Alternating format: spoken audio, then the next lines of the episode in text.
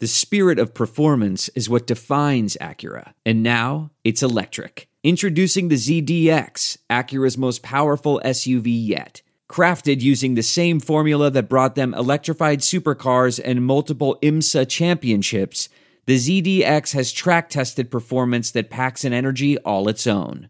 Unlock the energy and order yours at Acura.com. You are listening to the Bird Calls on the Sports Drink Network. For more on your Pelicans, go to iTunes, search the Bird Calls, and subscribe today.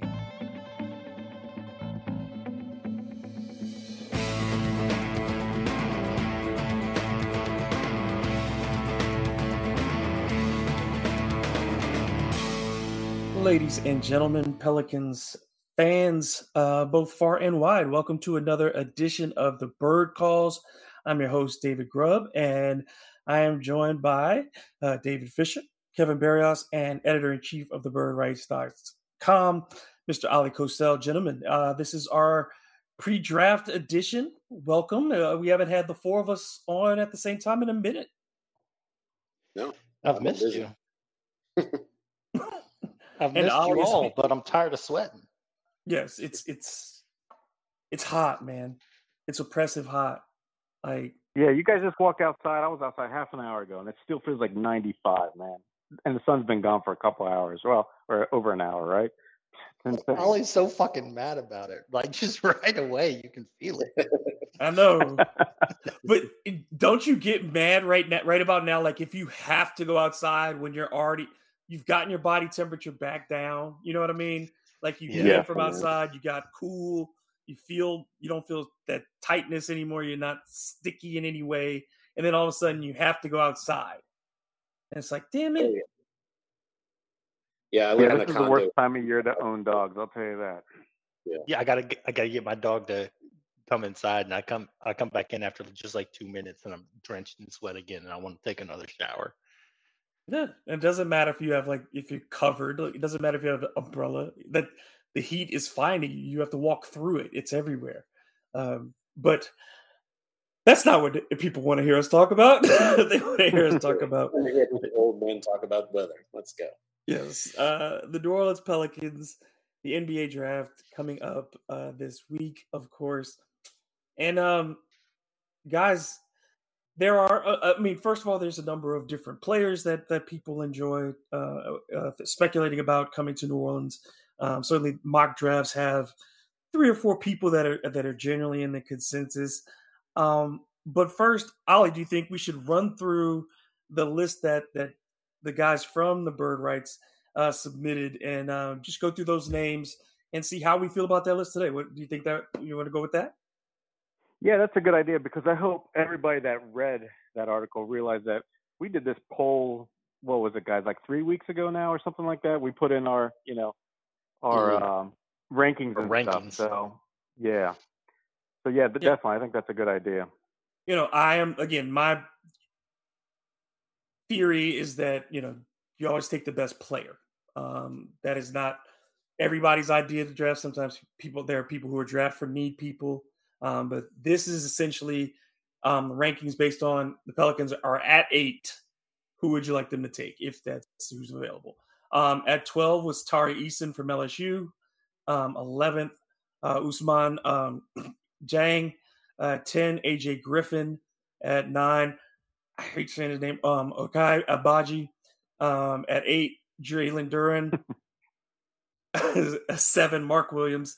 6, Johnny Davis. 5, Jeremy Sochan. Um, 4, Shaedon Sharpe. 3, Keegan Murray. 2, Bennedict Mathurin. And 1, Dyson Daniels. Um, I know I've been an outspoken Dyson Daniels fan from the moment that that we found out that the Pelicans on lottery night were picking at eight. I said if Dyson Daniels is available at eight, that's who I want to see the Pelicans take. Um, guys, where are you today based on where you were when this uh, was taken? We'll start with you, Kevin. Yeah, I mean, I agree with you. I, I Dyson Daniels is my top choice. I mean, I just look at him as such a versatile on-ball defender can do a little bit of everything, so you can kind of play him with anybody, um, which is a great thing to have. We needed more size, more athleticism in the backcourt. I kind of feel like he's a little bit of a hybrid of Josh Hart and Lonzo Ball. Uh, he kind of like is a blend of their games. He attacks the rim, has a nice floater, um, can pass, can shoot, can rebound. Can't really shoot, I shouldn't say, but reports are that he's shooting very well in, in his workouts. So that's promising, and his form always looked good. Um, so he's my top choice. My my numbers in the rankings that we did have shuffled around a little bit, but he stayed number one, and I've completely removed Shaedon Sharpe from my board completely. I have no interest in adding him to this team at all. Um, I don't know if you want to go deeper. Yeah, let's start. Yeah. Let's let's go right there, we'll, we'll, and we'll come back to every to the next pick. But guys, Shaedon Sharpe is is someone in our group chat that is is a lightning rod for a lot of people. But I think for the most part, and tell me if, if you disagree, but I, I'm not big on Shaedon Sharpe. Kevin has never been big on Shaedon Sharpe. Uh, Fish, I don't think either you and Ollie are, are Shaedon Sharpe like fans either, as far as matching with what the Pelicans. We're not, not, we're not trying to disparage this kid in any way. We don't. We're not talking about it like that. But just as a, uh, a fit for the Pels, Fish. Yeah, I'm. I'm just. I'm not a big fan. Um, the, big thing for me is, is that, and it's silly, and I want to lead with that because we do have to understand that this is a career, and to some of these guys, it's a job. Um, and so I completely understand if some of these guys come in and they're great at basketball, but they don't necessarily love it, but they can make generational money, so they're gonna, you know, do basketball for a bit. Um, that's kind of what I that that's the feeling I get from Shaedon Sharpe, honestly, um, because if if you look back in his history and everything like that, it's just it's just the issue of he's high on the board because he was, you know, highly ranked coming out of high school. Um, but we know he didn't play in a traditionally tough league. Um, and we know his entire high school career was like that we're ranking him on is the fact that it was all COVID impacted. Um, and then like he went to Kentucky, he was eligible to play, chose not to play. Um, mm-hmm.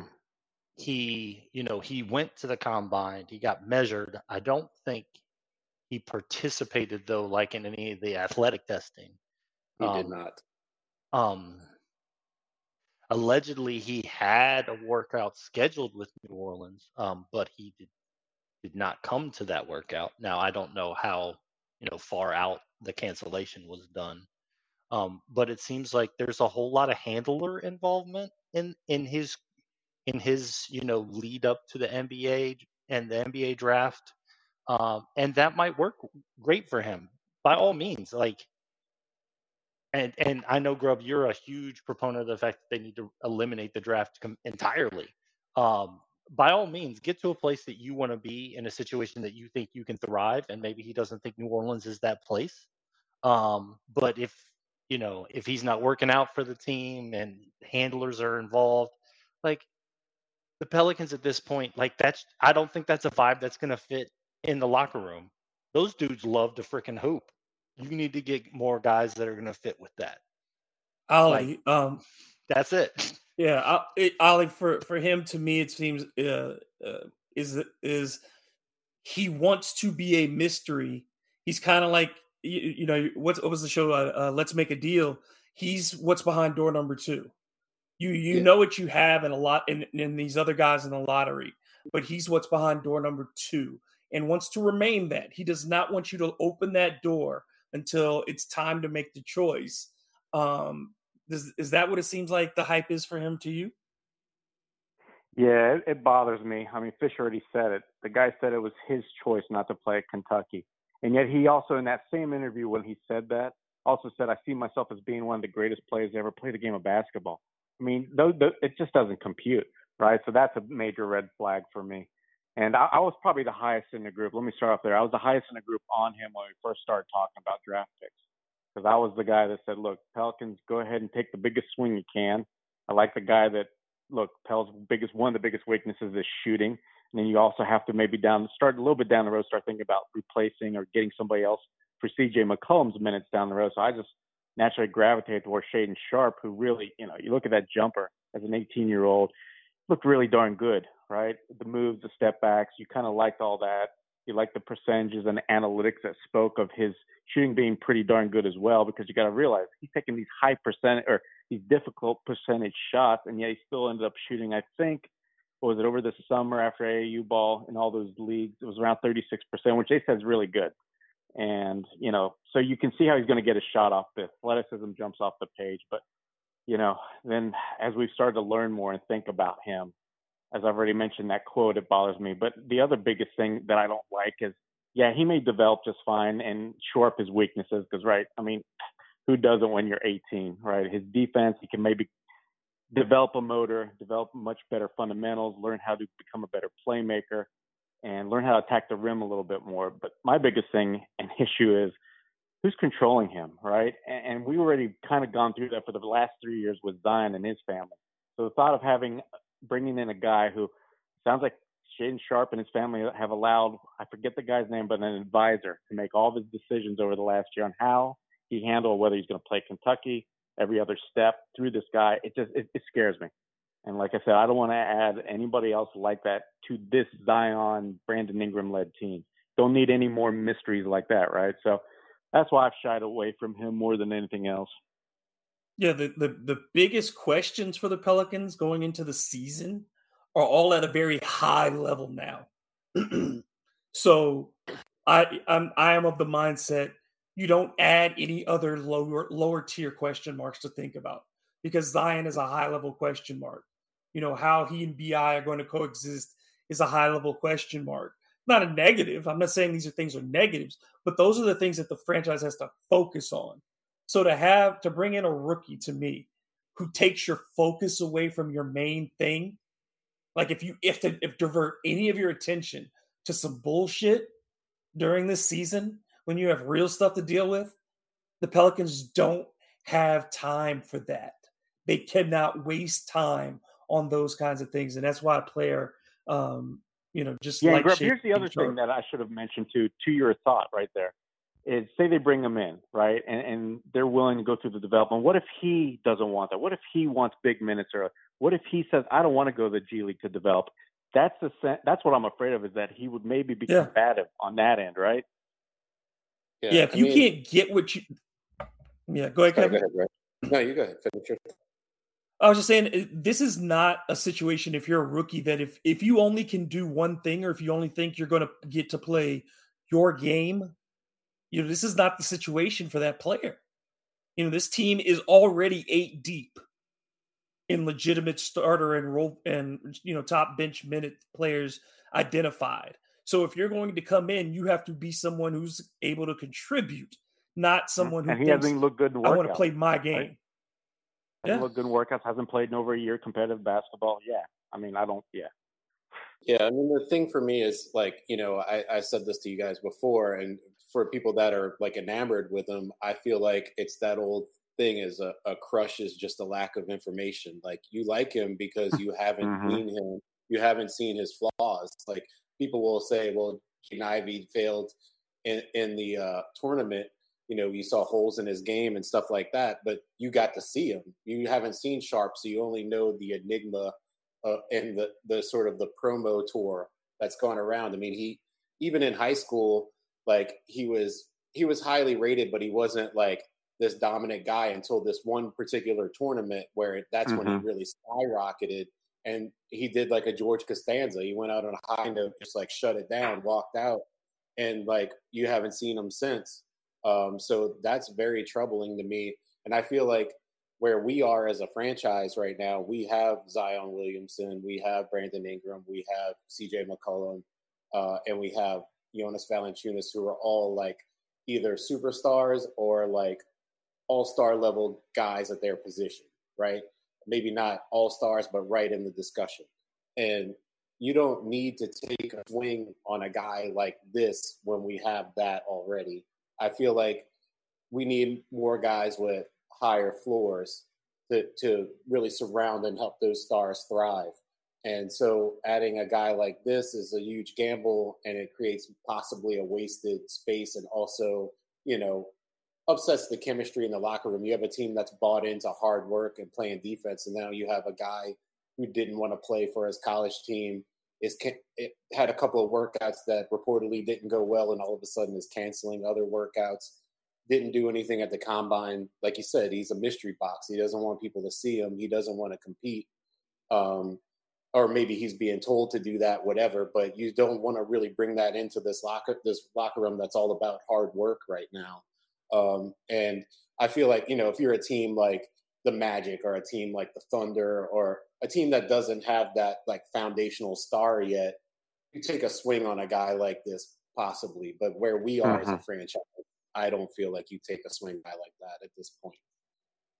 Um, Oleh, who would uh, it, did you put Daniels first on your list, and then who would you say besides um, Sharpe, who dropped the most or or who moved the most up or down um, in your draft uh, consideration? Yeah, so three weeks ago, I had Dyson Daniels, Bennedict Mathurin, and Sharpe all in the same boat. Well, now, of course, that's completely different. Daniels is the clear number one. I agree with what you you and Fish both were saying earlier. I started looking at footage, love him to death. I think he's going to be that perfect connector. Right, that's why I think Griff was very interested in Josh Giddey. Uh, that's why they were kind of fancying Lonzo Ball for a while until you know things didn't work out there. So I think Dyson is that perfect replacement, and he could be the best of the trio, right? But then if not him, Mathurin, we've already talked about him enough. As for the guy that's probably risen the most, I think it's got to be Jeremy Sochan, right? I know that we ranked him pretty highly, right? Uh, uh when we did our poll three months ago, or excuse me, three weeks ago, F5. he was like about fifth, right? Yeah, mm-hmm. right behind Sharpe. But now you've got to think if we redid this, he, you know, Sharpe would slip way uh, further down. I mean, for me right now, Sochan's number three. I feel like if they don't get Dyson Daniels, who you feel like is the Pels number one guy, and I'm not exactly sure how they feel about Bennedict Mathurin, but it makes sense for them to chase him as well. But if it's none of those two guys sitting at eight, and uh, say they can't trade out of eight, maybe if Sharpe's sitting there, I, am guessing that Jeremy Sochan's going to be the uh, guy for them. What do you guys think? Well, let me just say this real quick. I did see Kevin O'Connor updated his uh, mock draft, and he put Mathurin going to the Pistons at five. So he seems to be skyrocketing up boards. So he might not be around. Yeah, I saw us. that in, that in, in, that draft, Kevin. Didn't he have then? I think I, I remember Tom Fishes too. He had Daniels going to us where Sharpe was supposedly going to get picked at seven, whether it's by Portland or Correct. whoever trades up to that spot. Yeah. Okay. Correct. I mean, my biggest concern is that the Pelicans get on the clock at eight and both uh, Mathurin and Daniels are gone. Um. Daniels mm-hmm. is my number one um, with considerable distance um, from the other choices. Um, and I've been writing about this um, pretty much since the lottery, which is um, if you, if, I mean, if Daniels is on the board at eight, you just pick Daniels and then you run away from the draft happy. Um, but if Daniels is off the board, um, I really want to, you know, discuss trading down um, because most of the mock drafts that I've seen have Sochan closer in the 12 to the 15 range and not, you know, in the top 10. And that that's a place where I feel like if you can trade back, get off of Devonte, um, that that's the best outcome for the Pelicans. Here's what's interesting. I, I, just real quick, Grubb. I just want to say uh-huh. this. It seems like from all the latest mocks I've read, Sochan's moving up. I don't think he's going to fall past ten or eleven at all. Yep, yeah, I'm looking at CBS. Or eleven at the most. CBS has the Pelicans taking Daniels eight. They have Mathurin going um, ninth to San Antonio, and they have uh, uh, so Sochan going um, tenth to the, uh, Washington.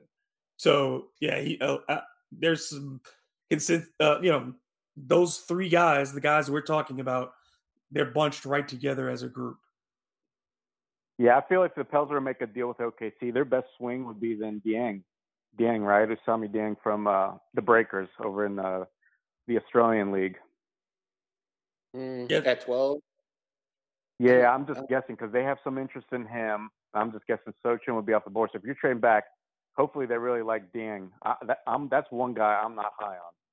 Yeah, I'm not high on him either. I was thought you were saying you were high on him, but I, I get what you're saying that they they're high on him. Yeah, exactly. Okay, well then let's let's do that. Okay, so let's say you get to eight. The guys that the three people that we've just talked about are gone. Um, and the Pelicans do decide, okay, they we'd like to trade back.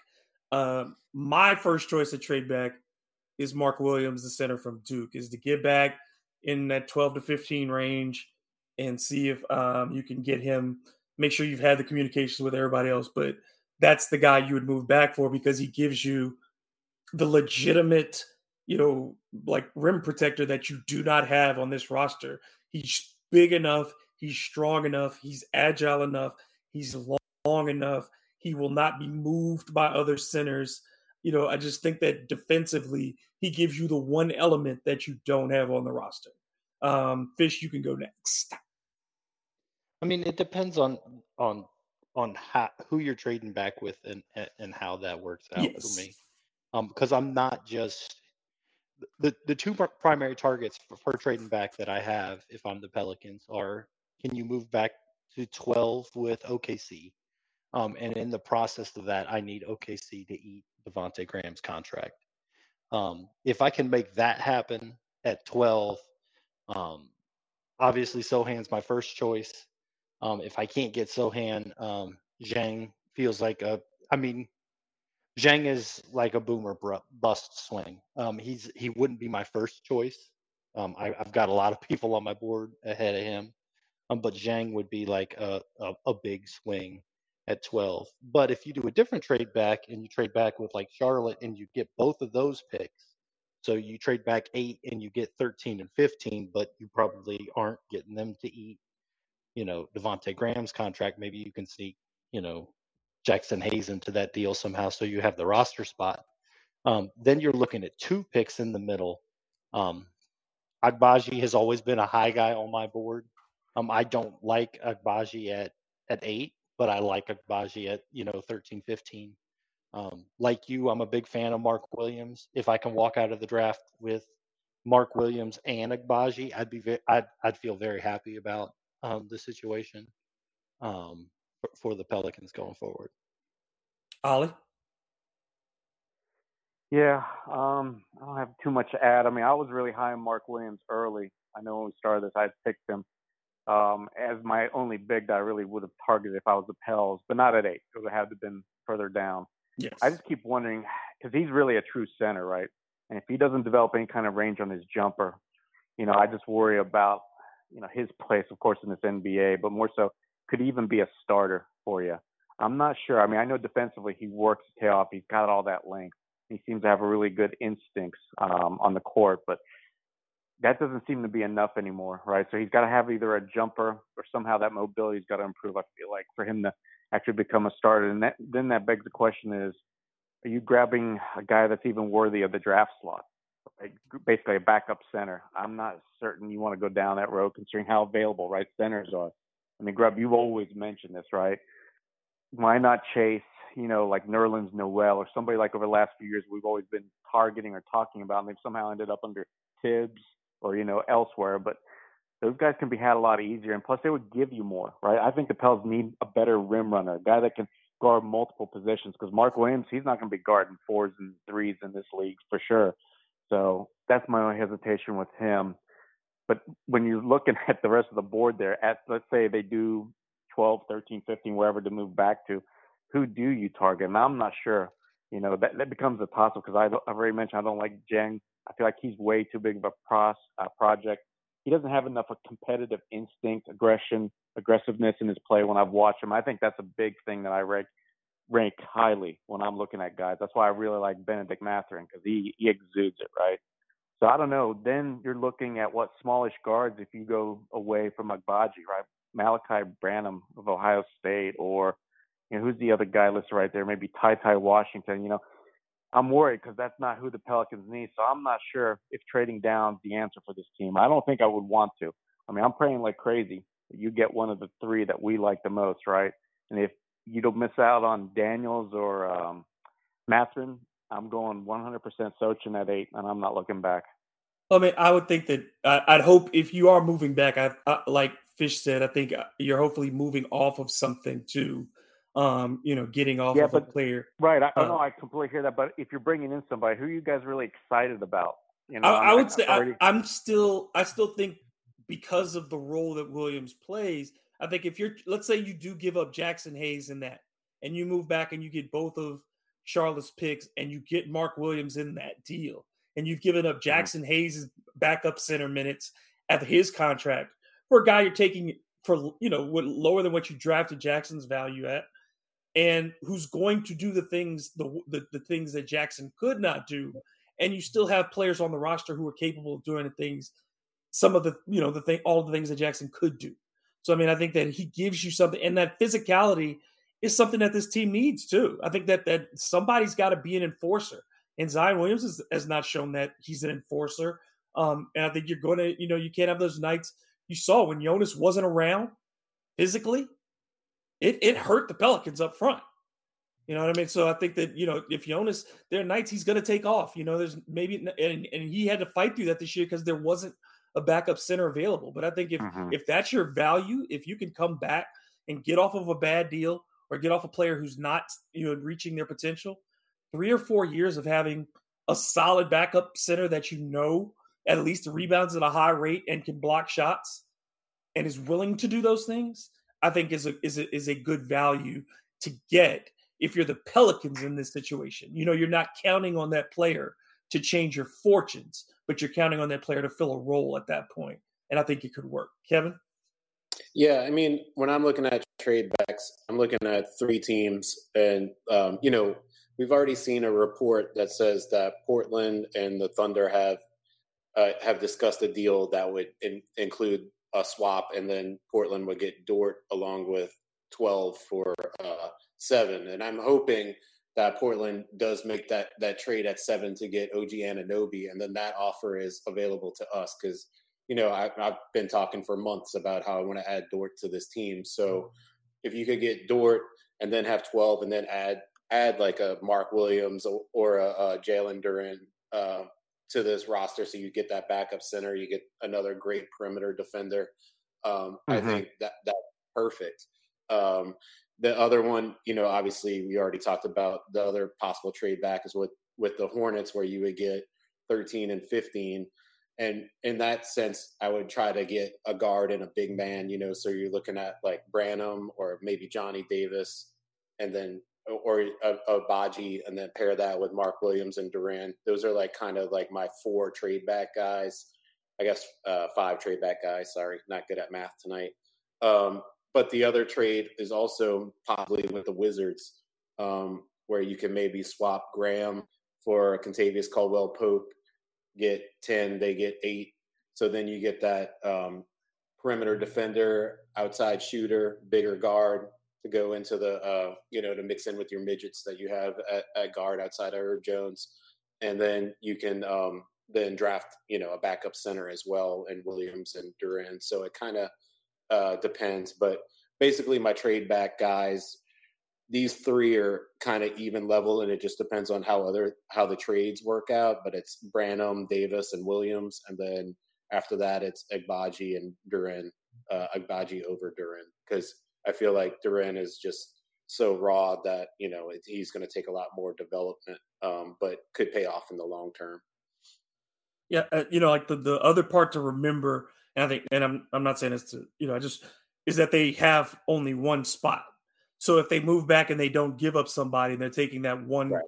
you're filling that one spot. There's no free agents out there if the Pelicans are in that position. If we're right, you know, so but if they do, if they if they find a way, if they can get off the contract of Garrett Temple, if you can get out of ha- of that slot with Devonte Graham, if you're getting off of Jaxson Hayes, or I mean, it could even be Kira Lewis. You, any of those people could be on the trading block. You know, open up uh, roster space if that's what David Griffin and Trajan Langdon decide to do. Um, but yeah, right now I mean, they're, they're pretty locked in when I say those trades, I assume mm-hmm. that we're also sending at least one player back with that, whether that's Graham, Hayes, or you know Kira or Temple or some combination of of those guys. Mm-hmm. Definitely. Um. Well, then I guess the the next part of that would be, um, you know, what would we think is the likeliest uh, um, thing to happen for the Pelicans and then what would be our, our premium outcome? Um, Oleh, what do you think is the likeliest outcome for the New Orleans Pelicans to uh, out of the draft? Well, talking to enough people, some people have told me that they think one of Dyson Daniels or Mathurin is going to be there available at eight. The way it's going to shake out, right? Because we don't know. what's going to happen with the Kings at four, um, which way the Pistons go at five, and of course seven's the big lottery ball. But like I said, I've talked to several people that really study these drafts and stuff, and they think one of those two guys is going to be there today. So that's to me the optimal um, outcome here. But one thing I wanted to add too that could happen besides you know Kevin's dream scenario of Lu Dort, and I think several of others uh, uh, really like that deal too. Is it doesn't have to be maybe necessarily Dort from OKC because remember supposedly Trajan Langdon, he was watching uh, what was it the finals over there in Europe uh, to see Vasily Micic play. I hope I got his name. I'm sure I butchered that. But anyways, he's a 20 year old guard who's you know been one of the top basketball players over there for a while. You know his uh, club over there in Turkey, uh, Anadolu Efes, whatever they've won back to back Euro leagues, and he's made known he wants to come to the NBA. Well, it doesn't make any sense really for OKC to bring him, right? Where you got Shai Gilgeous, you've got Josh Giddey, you're building youngsters. They're in no position to really bring him over to be some kind of vet to play important minutes. So I think he's without a doubt on that trade board, and I think he makes a lot of sense for the Pels, right? Especially if you don't want to develop a guy, grab a guy who's got that experience from overseas, and he's going to give you, you know, that big guard, big point guard type of play off the bench, and I think that seems like a good way to go. Yeah, this is a team that that to me is now past the development stage. You know, mm-hmm. it's it's it's ripe now. You look you look at this past NBA Finals, and sure, everybody's like, "Well, the, the Warriors could go out and win a couple more." It wasn't that easy for Golden State. It wasn't that easy. They they came again. I think they you know they ran into a matchup in the East that was very favorable to them. They ran into a team that loved to dribble and turn the the ball over, that overcame their faults. Golden State is by no stretch in my mind a juggernaut looking at them. So you look at next year in the West and you say, okay, Golden State's uh, not not invincible. That's not a 60, you know, nine win team. That's not a 73 win team. Who else in the West is going to be better next year? The Suns aren't going to be better. The Jazz aren't going to be better. The Nuggets aren't going to be better. They could all be healthier, but are they going to be appreciably better than what the Pelicans are going to be putting on the court if we're assuming everyone is at their best? No. So the Pelicans are legit to me, and I think all of us would agree on this, a legit contender for a top five spot in the West, if not, you know, potentially if it's really good, get higher than that. Um, but that's the way it looks to me. So you're not trying to have somebody who comes in and that rookie that you bring in is somebody who you're thinking about, hey, they'll be good in four years from now. No, there has to be some level of a, of a contribution this season, knowing that their floor has to be at a reasonable level. Um, yeah, and here's one other thing yeah, that's uh, mentioned. Pels, they, where they hit a couple of home, well, hit a major home run last year. It was with the two-way contracts, right? Jose Alvarado So you got to think they're feeling pretty good about after the top 60, right? And draft um, rounds one and two this season are taken. They're going to throw their money and their dice at a couple other players and hope that one of those guys could possibly pan out. And there's going to be a lot of seniors out there floating around, especially big that I've kind of circled for myself. I'm curious if the Pels can bring in, you know, more talent that way. So you don't need to go through the draft, especially like you just mentioned, David, to you know waste a roster spot, but then also think of all the developmental time that's going to be required with a lot of these guys. I mean, yeah, Willie Green did that this year. You know, this was the year to get guys to buy in and figure out roles. And he, like I said, the high level questions. You know what I mean? Like Willie Green this year is going to have to be. I don't care how enthusiastic. Well, let's have let's go to this then. The question now is about Zion Williamson because the talk this week is that you know, hey, they offer the extension. Zion's going to sign it. It's no problem, no big deal. Everybody's on board. Um, how likely do we think it is that Zion signs immediately? Are there going to be provisions in that deal? Um, and and Fish, I'll let you start with that one. Um, I think, I mean, if with the leaks that are already coming out from Woj and from you know, I think it was Ryan Russillo it, um, had uh, David Griffin on a pod and stuff like that. Mm-hmm. I mean, most of the negotiation is already done, so um, I wouldn't be surprised if there are some some moderate protections for the Pelicans, but they're written in a way that essentially it all has to go to poop, kind of like the Embiid ones, where, you know, the 76ers were protected, but what they had to do was they had to cut him.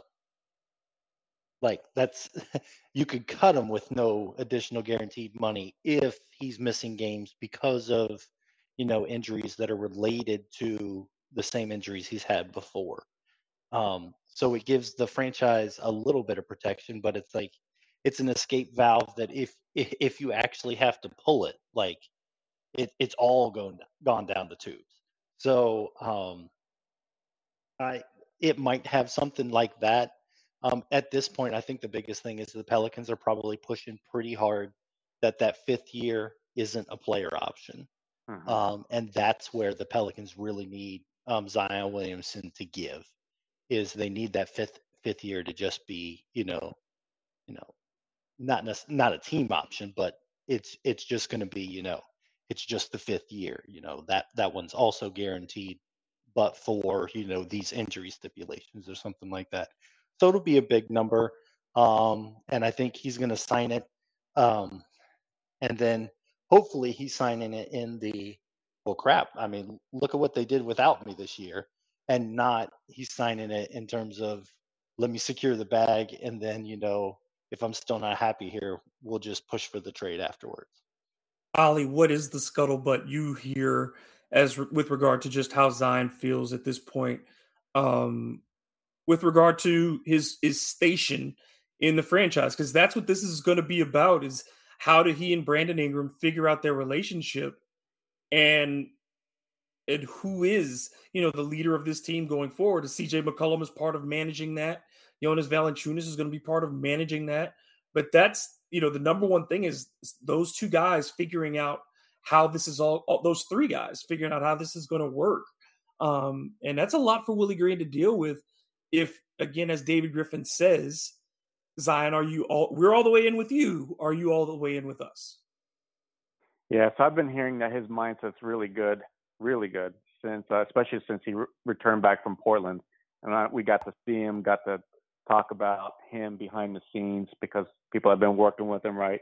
Um, off camera, away from media and such. They they saw nothing but positives. So I just honestly think with him, he kind of does battle certain. I don't want to say demons, right? I don't want to give off the connotation there's anything mentally, psychologically wrong with him, but he, he's been in like some dark, um, crawled into some dark holes. I want to say since he's become an NBA player, uh, because he's never faced you know that kind of adversity, the kind of uh, disappointment, and not being able to control a situation like he has, uh, um, that he did with this past year, and of course in his rookie season. So I, I think that was kind of natural. But I think, like I said, he's in a good place because he's gotten his body healthy. We all know that, right? He's been fully clear. That was about two and a half, three weeks ago now. And teammates love him. You know, when he first got back from Portland, so I'm sitting often alone, right, to where during games at the end of the bench, he was more uh, talkative with the ball boys and you know fans sitting there in front row seats and such. But you know that only lasted for a week or so, and then you just started to see him become a bigger member of the squad. And what I mean by that is guys were coming up to him constantly. They were laughing, sharing stuff. Where now I'm hearing, you know, he truly feels like you know a member of the team again and one of these guys. And I think that's important, being one of the guys, not being the guy. Um, and CJ and Brandon, they're going to be able to take all that pressure off of him. And I don't think he necessarily wants it. I think that's probably something people need to understand. He wants to get through a season healthy first, right? He he wants to prove that. Um, I don't know how to put it because I know that he's got the desire to be like one of the greats and all that, but I don't think that he's ready for it mentally, right? I'm not sure even if he himself trusts it. Now, this is what I'm kind of guessing from analyzing everything I've heard from behind the scenes. So I just think basically what I'm trying to say is he's in the perfect role. He's in that perfect seat to where they're going to allow him to be dominant on the court, picking his spots on the floor during games, during important minutes. But it's not entirely at all going to be on his shoulders, both on the court with his play and also being that voice, right? Without a doubt, he's got to learn still how to talk to guys, right? Being be, being able to to analyze the situation and realize when his input's required. Just like when the CJ McCollum trade happened, how it didn't dawn on him that he should have reached out, especially when CJ's trying to get a hold of him. You know, it's those type of things, right? He's still learning. He's still maturing on that front. So, all that said, yeah, I think it's going to be a perfect scenario. I think we're all going to be surprised if he can stay healthy. We're not even going to be talking about this at all next year. Yeah, I mean, I just you know, I don't, I don't, I, I don't think it's necessarily that it's going to go sideways, but there is a figuring out here for Zion Williamson of how do I fit on the floor with these guys because I've never practiced with them, let alone played a game with them this offseason. So uh, I just think that you know, and and with Bi having the finger surgery and having to be out as well, and mm-hmm. and preseason not being preseason, you know, it just it has to go well. The Pelicans can't get off to you know five and ten start. It has to go well in the beginning, and I think that that's just the biggest part of this offseason is how do these guys figure out who gets the touches and when do things work and, and the defensive rotations and all those parts. It's just there is still some feeling out that has to go on. Oh, I mean, definitely. Uh, I do agree 100% with what Oleh said, though. I feel like, you know, we will be in a situation where perhaps Zion is our best basketball player, but Brandon Ingram is the voice and leader of our team. Um, and I think that will be totally fine with Zion Williamson because I think we've all felt that he doesn't have that leadership gene. Mm-hmm. That's not a knock on him. I mean, he's a great player. Not everybody can be that leader of men, that guy that inspires his teammates through words and not just actions. Um, you know, we've seen it with Anthony Davis. We saw it with Jrue Holiday. Those guys were not good vocal leaders, but Brandon Ingram is that guy that this team really is drawn to and follows. And I think that'll take a lot of pressure off of Zion because he, you know, because he of who he was and the amount of abilities that he had and where he was drafted, it was sort of like thrust upon him. And and the same thing that happened with AD and it just kind of distracts him. And especially when he can't play because of injury, it sends him to dark places like that because so much is expected of him, not only on the court, but also as, you know, the face of the franchise. And now he doesn't have to necessarily be that, even though he could still be the best and most dominant player on the court. Um, so, but yeah, I mean, obviously, there's they haven't played together. There's a whole new system. Um, you know, there's accountability on the defensive end, which he hasn't really faced. I mean, I guess you could say Stan Van Gundy tried to get that out of them. Alvin Gentry definitely didn't try to get that out of them. But, um, you know, Van Gundy's way was not the same as Willie Green's way.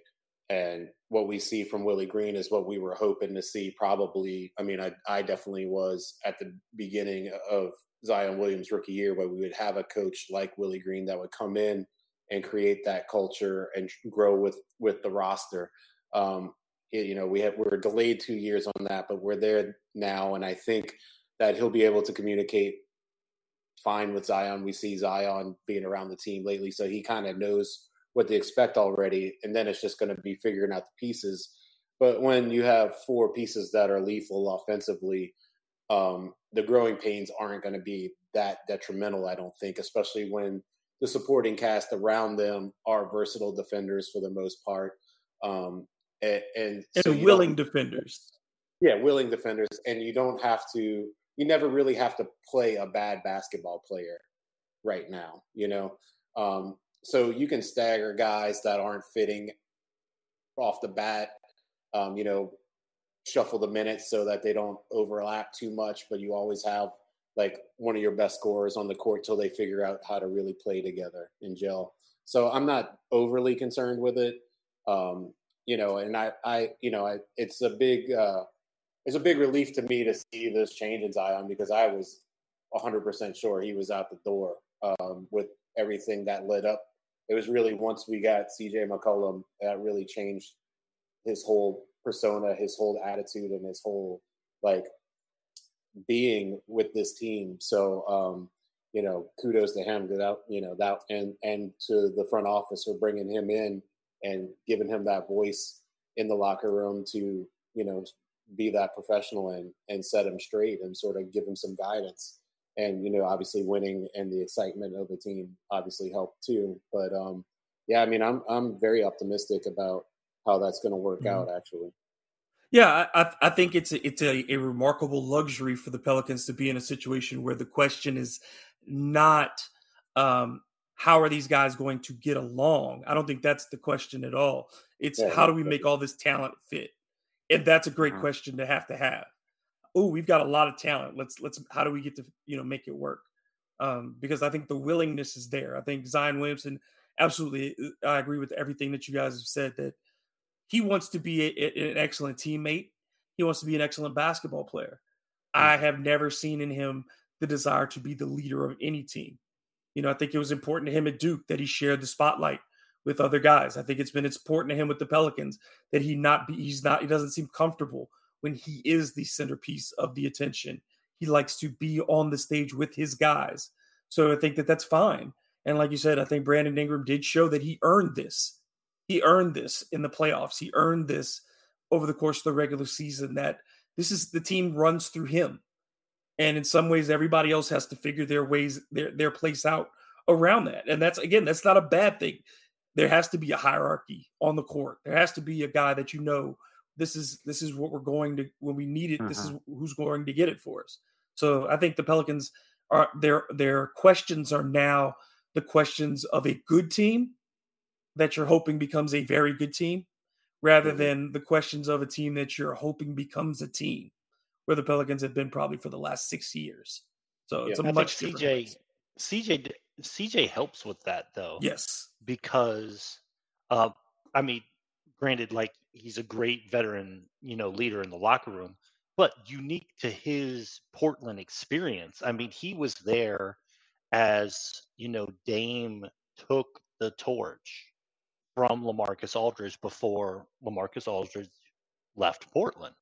Um, and so he saw like the franchise pillar that had been there, you know, with the Roy years, you know, get to the point where, you know, with Lillard's ascension, like it became Lillard's team um, and dealing with that. And I think in a way he can, he can, he can really, he can really help them mesh in that way. And also, um, the biggest thing I think that we're seeing with CJ McCollum's presence in the locker room and with the franchise is, I mean, Zion Williamson now has a different voice in his ear other than just his camp.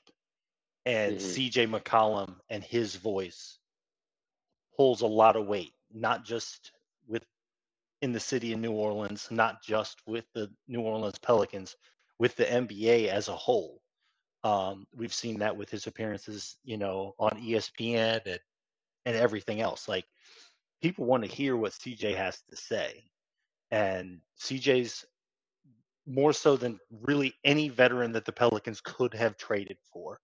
Um, CJ's the guy that comes with that kind of you know gravitas He's into the, the locker brother. room that he can you know he can he can really teach these guys you know all of the young guys how to be pros and how to deal with the BS that's going to come around it. Um, and it it's it's it's going to be great for the development of of not just Zion, not just Brandon Ingram, and you know that dynamic. Um, that is going to have to be worked out, as you guys said. But every single young guy that they already have on the team um, and then, you know, if they end up picking eighth, if they end up picking 12th, if they end up picking 13th and 15th, um, you know, the young guys that they will bring into the roster as well. And then we can't forget draft consider I mean cash considerations, which is probably going to be taken twice in the second round. let me let me ask you guys, they trade considerations back. on to me. Getting back in the draft eh, to the draft for a second. If if do you see a world where say where Daniels and Mathurin and Sharpe all go before eight, and that leaves uh, Keegan Murray at at eight? How I mean, I don't think we really considered Keegan Murray too much because we thought he was going to go higher. But do you see a world where he would fall at eight, and would you prefer him over any of those guys that we already talked about? I don't think so because you you can see you can see the whole um, at power forward um, to a degree um, in Detroit, especially if Detroit's moving Jerami Grant, which seems to be the plan, um, and in um, Indiana, um, where they just traded away Sabonis and they need, you know, a power forward somehow that's going to fit with Myles Turner. So I, I, would be I would be shocked, honestly, if Keegan mm-hmm. Murray falls beyond seven, beyond six. Okay. And I, so, I mean, yeah, I'm, I, am not. Yeah. Eh, my thing with Murray too is I, I I get it, but his size troubles me at the four. Um, for the like for the Pelicans, you know, what I mean, again, it's not about the player himself. It's like I just his length, his you know, bothers me at that spot. I don't, you know, he he doesn't. He's not as as as forceful as Zion is around the, the basket to be undersized to me. Um, and I think he, he the space that he requires um would just be different. It just it just wouldn't fit with what this team has to me. Not that he's not a can't be a very solid player in the NBA. I think he can be. I just don't I just don't like his match with the Pelicans. So if he fell say say if he fell to eight, you would be you would be more interested in sort of in trading back and trying to cash in off of other teams' desire to get him. Yeah, I would. Over the three guys that we have on our list. Yeah, if they're gone, if they're gone, yeah, yeah. I mean, if yeah, because have, think about it, if you add him and you've got Zion, Trey, Herb, and you got to think Bi is going to be able to play a lot of wing, and mm-hmm. that's sometimes his best position. How are you fitting in Keegan Murray, who should be seeing like 20 minutes a game minimum? Right. Like there's no playing time for him. Yeah. There's none. It's the Jaxson Hayes problem all over again. Right. I mean, I all think we all feel like too that we do need a serviceable backup to Zion because he. Oh yeah, yeah. That you know, so I, that's the that's the thought I was having, you know, and then yeah, but just, it can't be through a rookie, right? Because look, Willie didn't even trust Trey Murphy to start playing him regular minutes to what uh, March, you know. So there's no mm-hmm. way Murray would come in, or any rookie for me for that matter, step into a big role right away. I just don't see it. Not for no. a team that's going to be. I like, mean, like I you mean, mentioned, he was, he was starting Herb right away. I mean, he was starting Herb right away. I just think maybe like Trey wasn't as ready. These, as, but these guys, there's nobody. Do you think Murray is? See, that's a good question, Fish. Keegan Murray is Murray's not as ready as Herb. No, I don't think no, so. No, you know, Herb. We're talking about it. Herb was SEC defensive and overall player of the year. There's, a big difference. Big difference to me. I mean, I, I have a higher I have a higher opinion of Murray, um, but the other thing about that is, I mean, Larry Nance still exists. Yes, um, yes. And and, and for him. and for me, um, on the Pelicans roster, you know, if if there's if there's a Zion, you know, absence for one reason or another, um, the easiest decision to me um, is that you just plug Larry Nance into that hole, um, mm-hmm. and then you can you can always like you can play a little bit of Willie, um, and you can make it work. So uh, it's just funny. Um, but the only thing I worry about with Nance at, at starter minutes is that he has been injured in the past, and I just don't would never want to get into a position because of him and his his veteran experience is something you need um, around, especially in those second units. I just like I, I would not want to have to put the tax on him. You know what I mean? Like optimally to put the if he had to play 28 to 30 something minutes every night while Zion was out. If if, if Zion were out for let's say a ten or fifteen game period, I would just be worried about the risk of injury with his legs because that's where he's gotten hurt. I, am counting on Trey to soak up a lot of minutes next year. He would play. Yes. He can play a lot of four. I'm guessing.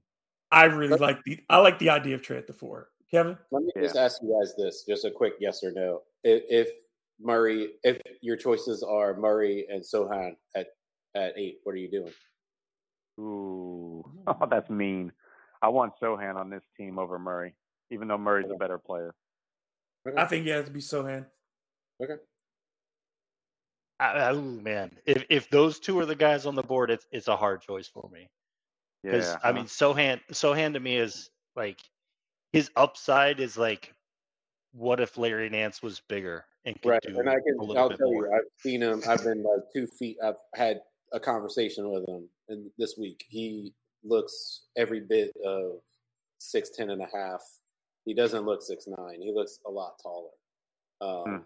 than that. And I just with so, that and what he did at Baylor, like I'm looking at him, and the fact that like he's played internationally, he's played with grown men before, and he just I like his fluidity defense. without a basketball mm-hmm. in his hands.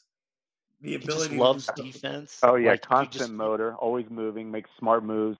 He reminds me of a less impactful Brandon Clarke, or I should say less powerful Brandon Clarke. And who knows how he what, feels out. But he's still again, you're looking at a guy and you're just like that dude's smart when you're watching his tape. Like mm-hmm. that's the thing mm-hmm. that gravitates to me. Like that's why yep. I'm so high on Dyson Daniels. That's why I'm so high on Sochan. Like the Pelicans are really like finding a formula here. And the Mhm. biggest thing of the formula is get smart dudes. Yeah. Like, more than anything else, just like get basketball players that understand what's happening on the court. Smart and love and that love to be in the gym. Those are the two things that the Pelicans figured out. Give me got smart guys who want to be in the gym all the time. Speaking of in the gym, the Pelicans have been sending a lot of pictures about how they're all in the gym. Mm-hmm. In New Orleans together, which is not normal. at the team facility, like pretty much throughout the whole finals. That's not normal. Oleh. Since- I mean, as long as we've been doing this together, I, the offseason has not been filled with shots of players in the facility. There have been other places. No, because let me think about it. all the young guys. There was no young guys, right? They were all veterans to guys that were just you know always going to be second fiddle, third fiddle on teams. But the young guys, yeah. I mean, even if they ha- when they had the young guys, they weren't working there. Yeah. Like all the rookies are there. Najee's there. They've been showing Zion's sending pictures- there. Zion's Jaxson's there. Jaxson's been there Jax even. is Yeah. there. like they're just Maybe in maybe they'll tell Jax they moved the facility. And then see the other that. thing is that when they're show, sending the pics and it's just like uh, Trey Murphy came out with the, the, like I guess they must like measure and weigh him like at the end of the season and then he's like oh, Oh, I'm six yeah. foot ten now and then they're showing the pictures and I'm like that dude's putting on weight like Yep. hmm he, he's he's Yeah, he's, but it's he's like easily muscle, putting on like good weight like Mhm. not- I mean, he's growing into a man. Like that's what he's doing that part of life. doing Yeah, he today. just what, turned 22 today, right? Yeah. Yeah, yeah. I mean, going back to Sochan, like I saw um, Murphy, Trey Murphy, a lot when he first came, oh, oh, even for the draft process. But then once he was a Pelican too, and I will say that Sochan looks taller than Trey was when he first started to be a Pelican, early in his Pelican tenure. So if you were to compare it, like much that. younger, much younger. I think he's only 19. Yeah. Like I, Trey Murphy was 21 though when they were drafting him. Right, Sochan's right. 19. Yeah, Right. I'm saying he was tall. He's taller than Murphy was when he first came. Uh, I mean, Yeah, I he think could still be growing Turned, too. right? Didn't he just turn 19 too? That's the biggest thing. He just Yeah. turned 19. Yeah, like he's super young, but like he just he's could played still- professionally. He just man, he just when you watch him and didn't he had a quote or something where he said like he he enjoys being an irritant and Yep. like and, and and I read that and I'm like that's the kind of dude I want coming off the bench with Jose Alvarado. Like Right, the those- Pelicans just are annoying because they just all 82 games the starters go out and then they ro- roll out these dudes and Trey Murphy either is hitting threes or dunking on you, and then Sochan and Jose Alvarado when he guards you all over the place, and Larry Nance is out there being, you know, a really smart vet and directing traffic and stuff. Like that's that's really fun to me. Because this is the year you're not in the position in the lottery, like unless the Pelicans found a way and got up in the top three. You know what I'm saying? Like this is not the year to swing for, like, hey, we, let's get the immeasurable superstar. That that no, there are players on the board in this draft that can help you next season, right. and you're in position, like I said, to make a legitimate playoff run. You prob the Pelicans probably played the most compelling series in the Western Conference of the playoffs you know, against the Suns. The Pelicans Suns series is probably the most compelling and interesting series. And I'm not saying that because we cover the Pelicans. I'm saying that now looking in hindsight at what we saw in the postseason, there weren't a lot of great series. But that the Pelicans fought their asses off for six games. And and so I mean you look at that and you you have to feel that if those guys come in and they've worked this offseason and their their basketball IQ continues to raise and their physical skill continues to raise and Herb Jones comes back and he can score better than you you know than he left and Trey Murphy is getting those opportunities and Zion Williamson is healthy. Yeah, you don't need somebody. You don't need to take a chance this year. You take you want somebody who's going to be able to come in and help you, man, Mhm. and can give you something. Give me some legitimate minutes because you have a chance here. There's a chance. Even though the Pelicans only played in the first round, the Pelicans logged more rookie minutes than any other franchise that played in the playoffs because they hit had three dudes playing rotation minutes for six straight games. hmm Yeah, and and because Golden State decided to give a bunch of minutes to Otto Porter for some reason.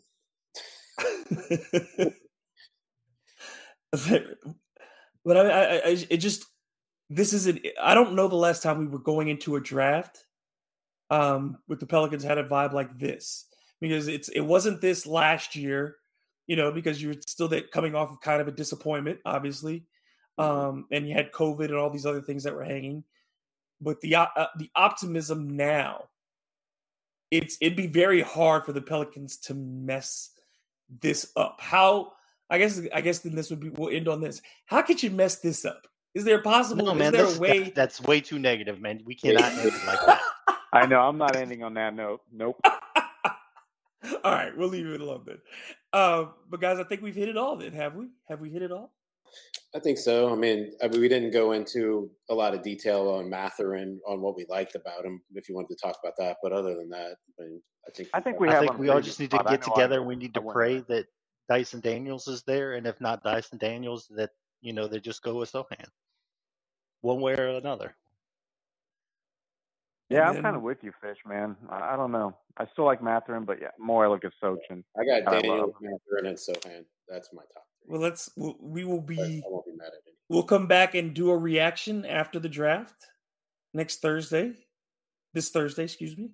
Um, we'll come back and we'll do a reaction and and see what moves have been made because I'm certain there will be other trades going on as there always are around and on draft night.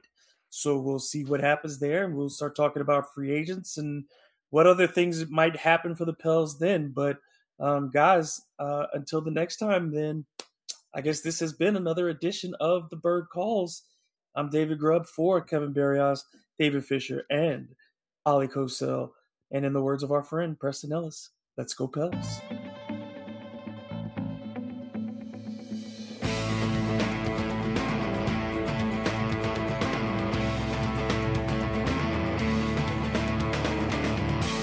For listening to the Bird Calls on the Armchair All American Network. If you like what you're hearing, please take a moment to rate us on iTunes, retweet, share with your friends, and most importantly, subscribe today.